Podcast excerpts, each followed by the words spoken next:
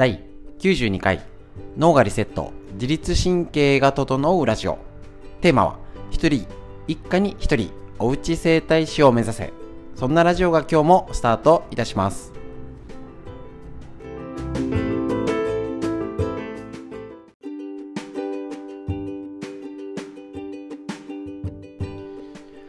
こちら一家に一人おうち整体師を目指すラジオは埼玉県本庄市にあります芦沢治療院よりお届けしております。えっと月曜日から金曜日まで OCL ストレッチ。こちらですね。いろんなテーマで、えっと、ストレッチをライブ配信しておりましてその解説をもうライブ中にラジオを録音しちゃえと。そうするとなかなかのライブ配信って見直せなかったりしますしラジオって作業しながらとかもう一度聞くが意外とできるんですよね。なのでこちらラジオということで、えっと、理論理屈ってのを解説を紹介したりあの加えて内臓脂肪だったり気になりますよね。自律神経の理論っていうのをちょっとずつワンテーマでご紹介しておりますので短い時間ですけれども最後までよろしくお願いします。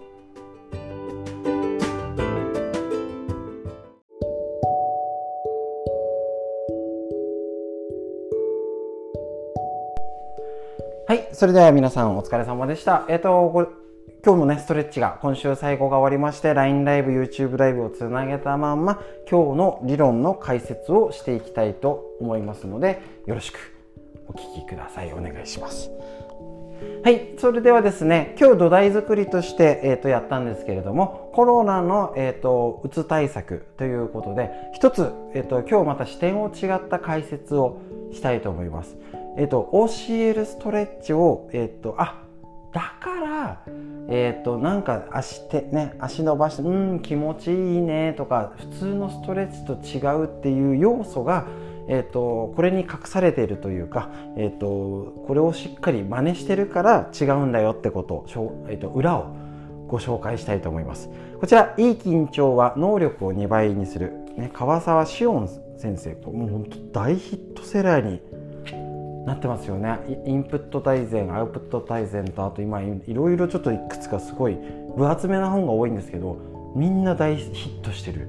ビジネス書に大体1冊ぐらい入ってますよね。その中で意外とちょっとマイナーな本かもしれないんですけど私自身これが一番ヒット。最初に見た時にはあこれだっていう思ったやつなんですね。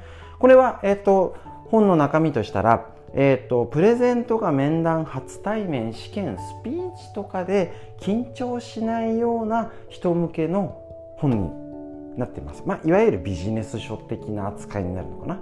にはなるんですけれどもこの結局過緊張状態緊張しちゃうっていうのが職場に行ったら変に緊張がもちろんこれ緊張しない緊張が悪いってことじゃないんですね。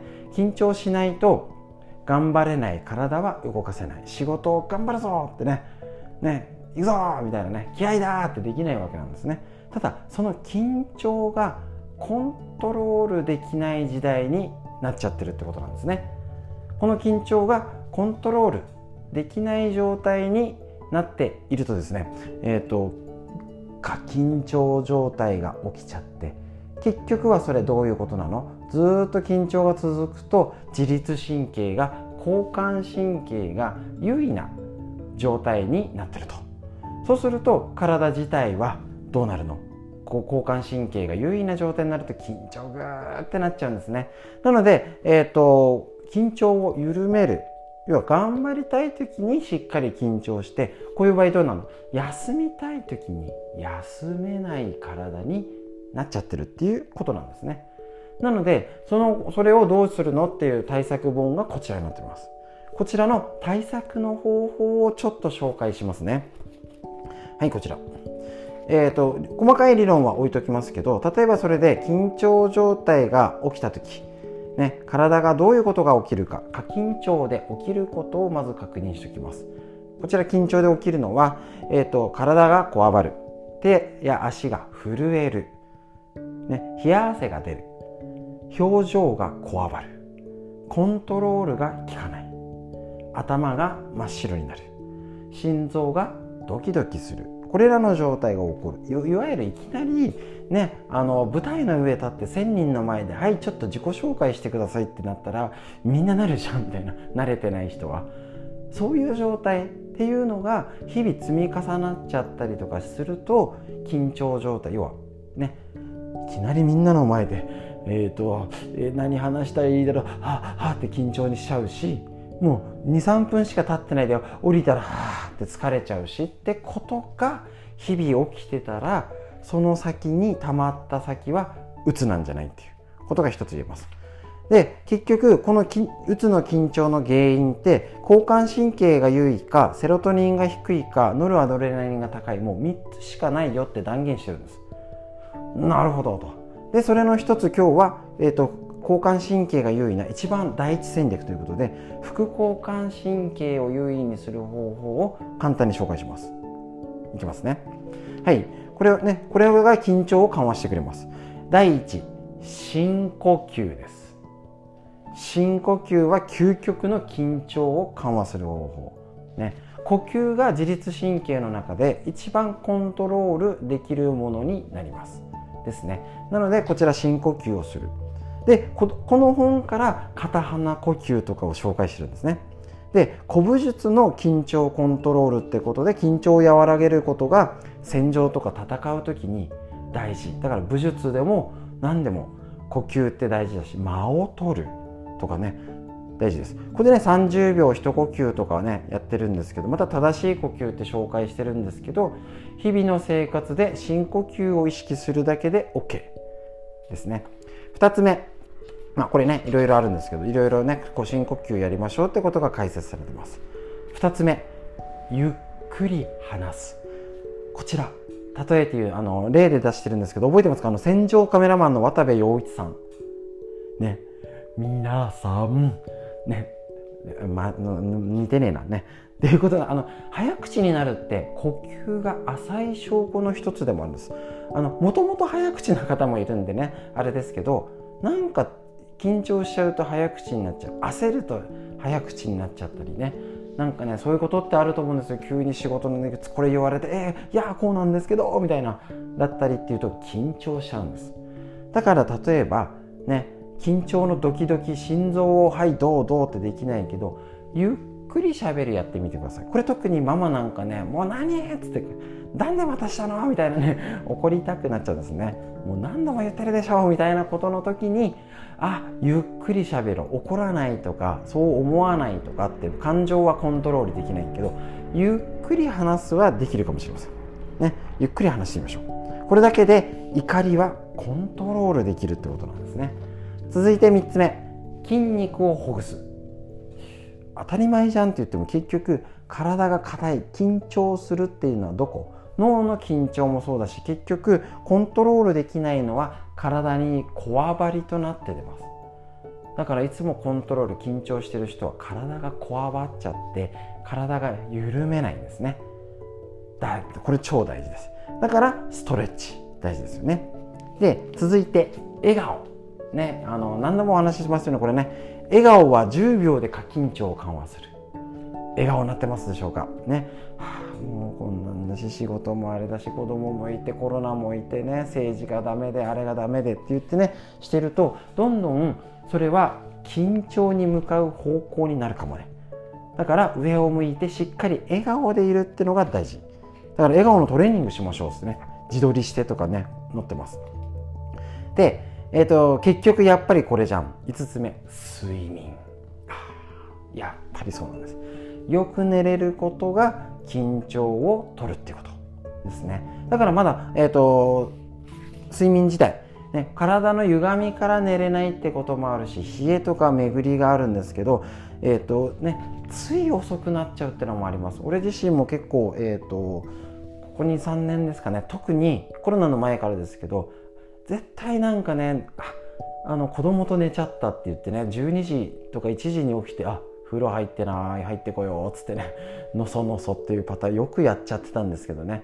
もうとにかく12時は回らないようにねする。もう終わってなかったもいいや寝ようっていうふうに無理やりやんないと無理ですので是非睡眠ですね。であとは飲み物嗜好品を上手に使う、ね、水を飲むと結構ねえっ、ー、とえーと、反射によって腸が動き出す。ですね。うちの奥さんももともと喘息持ちなんですけど一番なんかとりあえず水飲むって言ってましたけどこういうことですね。副交感神経が実は水飲むだけで優位になるんですね。とか、えーと、食事ですね。空腹時は交感神経満腹時は副交感神経が優位になるよと。で、えーとコーヒーを飲んだりこれたまたまなんですけどやっぱアロマ出てくるんですね。カモミールティーとかアロマのラベンダーとかね。で自律神経の乱れを整える。で片鼻呼吸が出ております。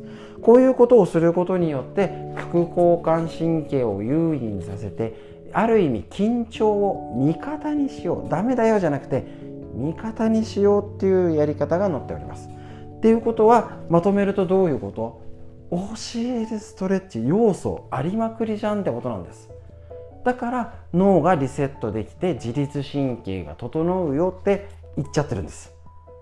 だ,、ね、だから教えるストレッチなんか一緒にライブ配信やってれば大丈夫。ってことになるんですね。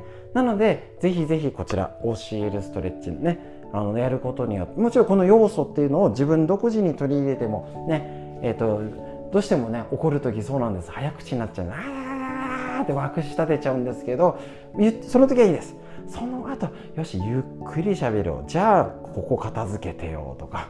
じゃあこれしてねって冷静になろうとじゃなくて口調をゆっくりしようってことで冷静になれます。声を出すから余計怒っちゃうんですね。そういうのをぜひ試してやってみてください。でその要素が入ってる教えるストレッチ。ぜひぜひやってみましょう。ということで、えーと、これこれをやることによって結果過緊張が取れて自律神経が整うことによってうつ対策になるっていうこと。ぜひふーんと頭に踏まえて笑顔ならすぐできますよね。笑顔で笑顔を多くして生活してみましょう。ということで今日の理論の解説以上になります。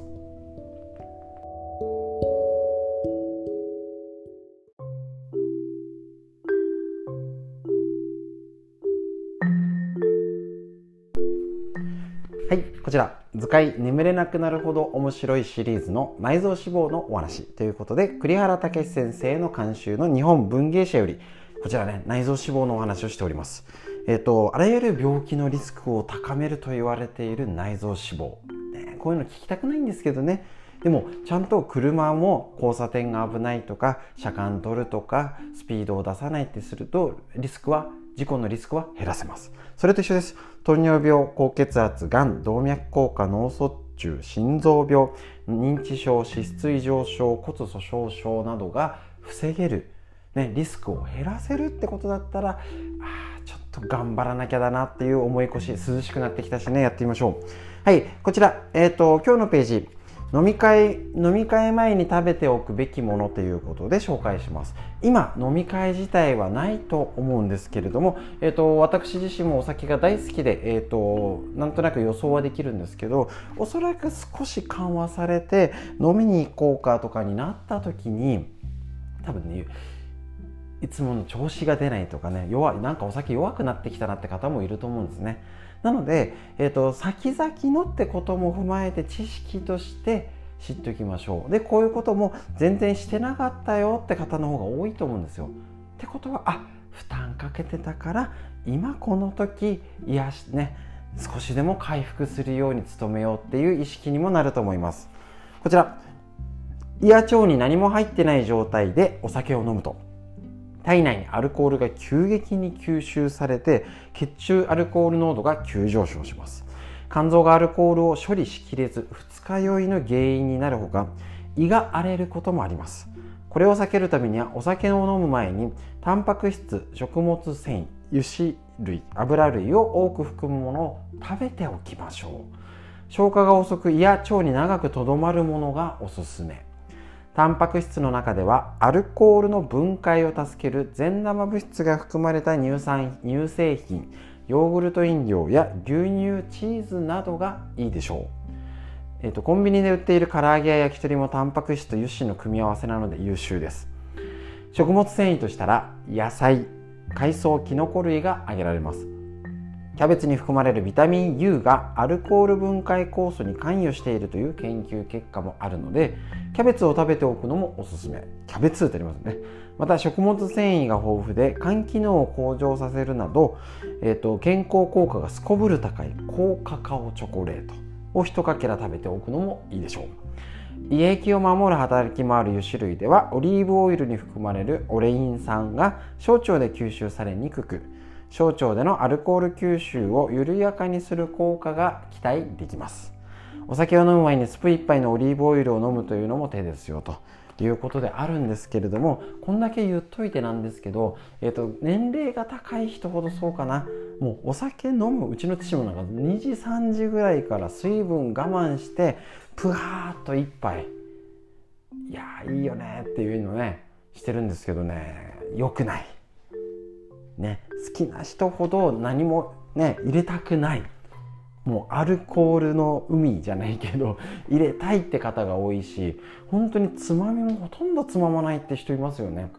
実は私麻薬でもう全然あの夕,、ね、夕飯にビールをねあの冷たいのを我慢したりはするんですけどガンガン水分取って普通にビール飲みます。ですね。で、えーと、昔飲み会はえっ、ー、と食べてから行ってました。飲み会なんだから飲みに行くでしょっつって食べに行くんじゃないと思って。普通に夕飯食って、えーと、よく食べれるなって家族に言われながら「あ行ってきます」って言って飲み飲みに行っておりました。やっぱね良かったんですね。はい、あの結構ねあのお酒も酔いづらく二日酔いにもなりづらくなってたかと思います。ですのでこちら。ぜひねあの今この、えーとコロナ禍でおうち飲みが増えております。またきっと緩んできたりとか少しね、えーと、また制限が解除されるっていう時になった時に、ね、のあの少人数だったりで飲みが飲む機会が出てくるかもしれませんけど特にその時しばらく飲み会も出なくて、えーと、急に行くわけですから負担が大きいっていうのは十分予想されますので今までしてなかったけどちょっとねじゃあちょカカオのチョコならいいかとかちょっと野菜ちょっとぐらいいっかとかっていうのを少し頭に置いてやってみましょう。ということで内臓脂肪のお話でした。以上になります。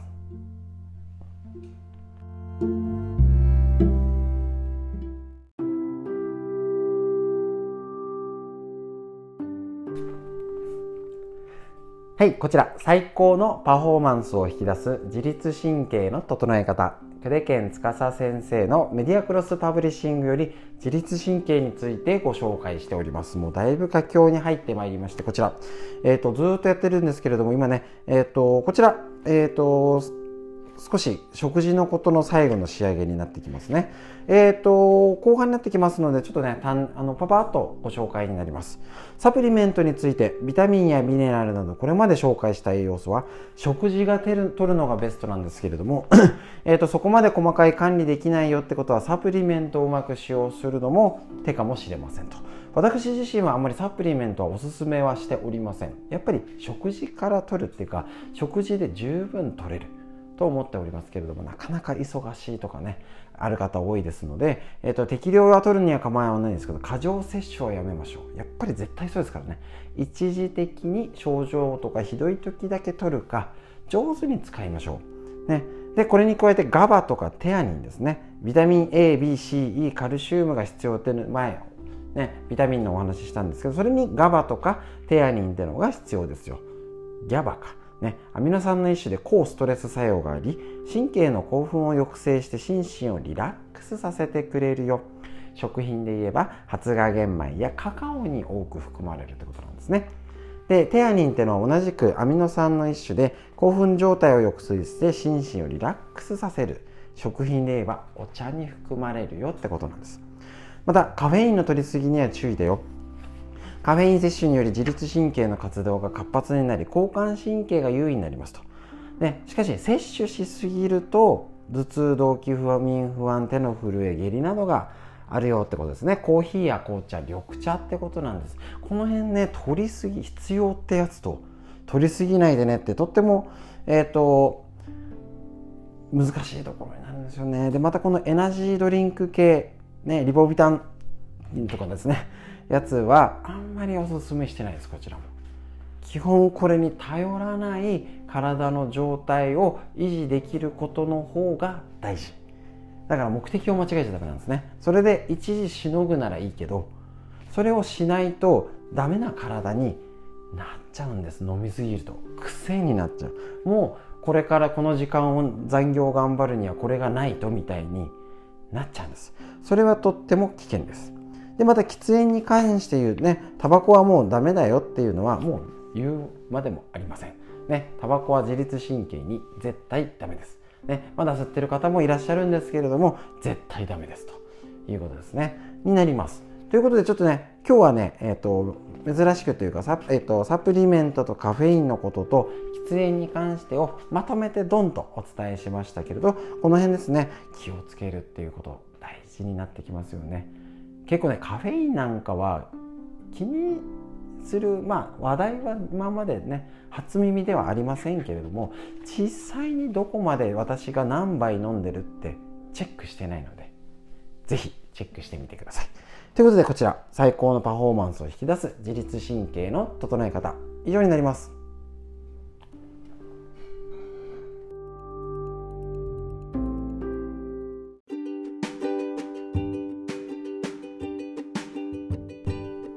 では今日のラジオいかがでしたでしょうか？すいません。ふざけちゃうとダメですね。でもゆっくり本当にどうでしょうか？話せないですよね。あの、私自身だからちょっと意識はするようになって、多分最初にスタートもう、えっ、ー、と、90回超えてます。ね。ぐらいね、これだけやってると、だいぶ最初よりはゆっくり丁寧に話せるようにはなってきたかと思います。ただ、余計ゆっくり、ゆっくり間延びしちゃってもダメだとは思うんですけれども、ね、やっぱり緊張したりどうしようって時は、早口になっちゃってると思うんですね。だからそのためにゆっくり気持ちを落ち着かせてあの声に出す。とっても大事なことだと思います、ね、今週最後になりましたが1週間ありがとうございました。最後までお聴きくださいましてね、一つでもこのこのようにあのこんな時だからこそ、えーと一つこういう勉強勉強ってしたくないじゃないですか。だけど一つ一つここに聞いていただいて身につくっていうことを今この時に、ね、できできてる方はもう分かれ道だと思っています。ただ流されちゃう方と自分で,、ね、しっかり芯を持って学ぶぞ、ね、自分で勉強するぞっていう方は絶対これから生き残れますので一緒に上に上がっていきましょう。1週間ありがとうございました。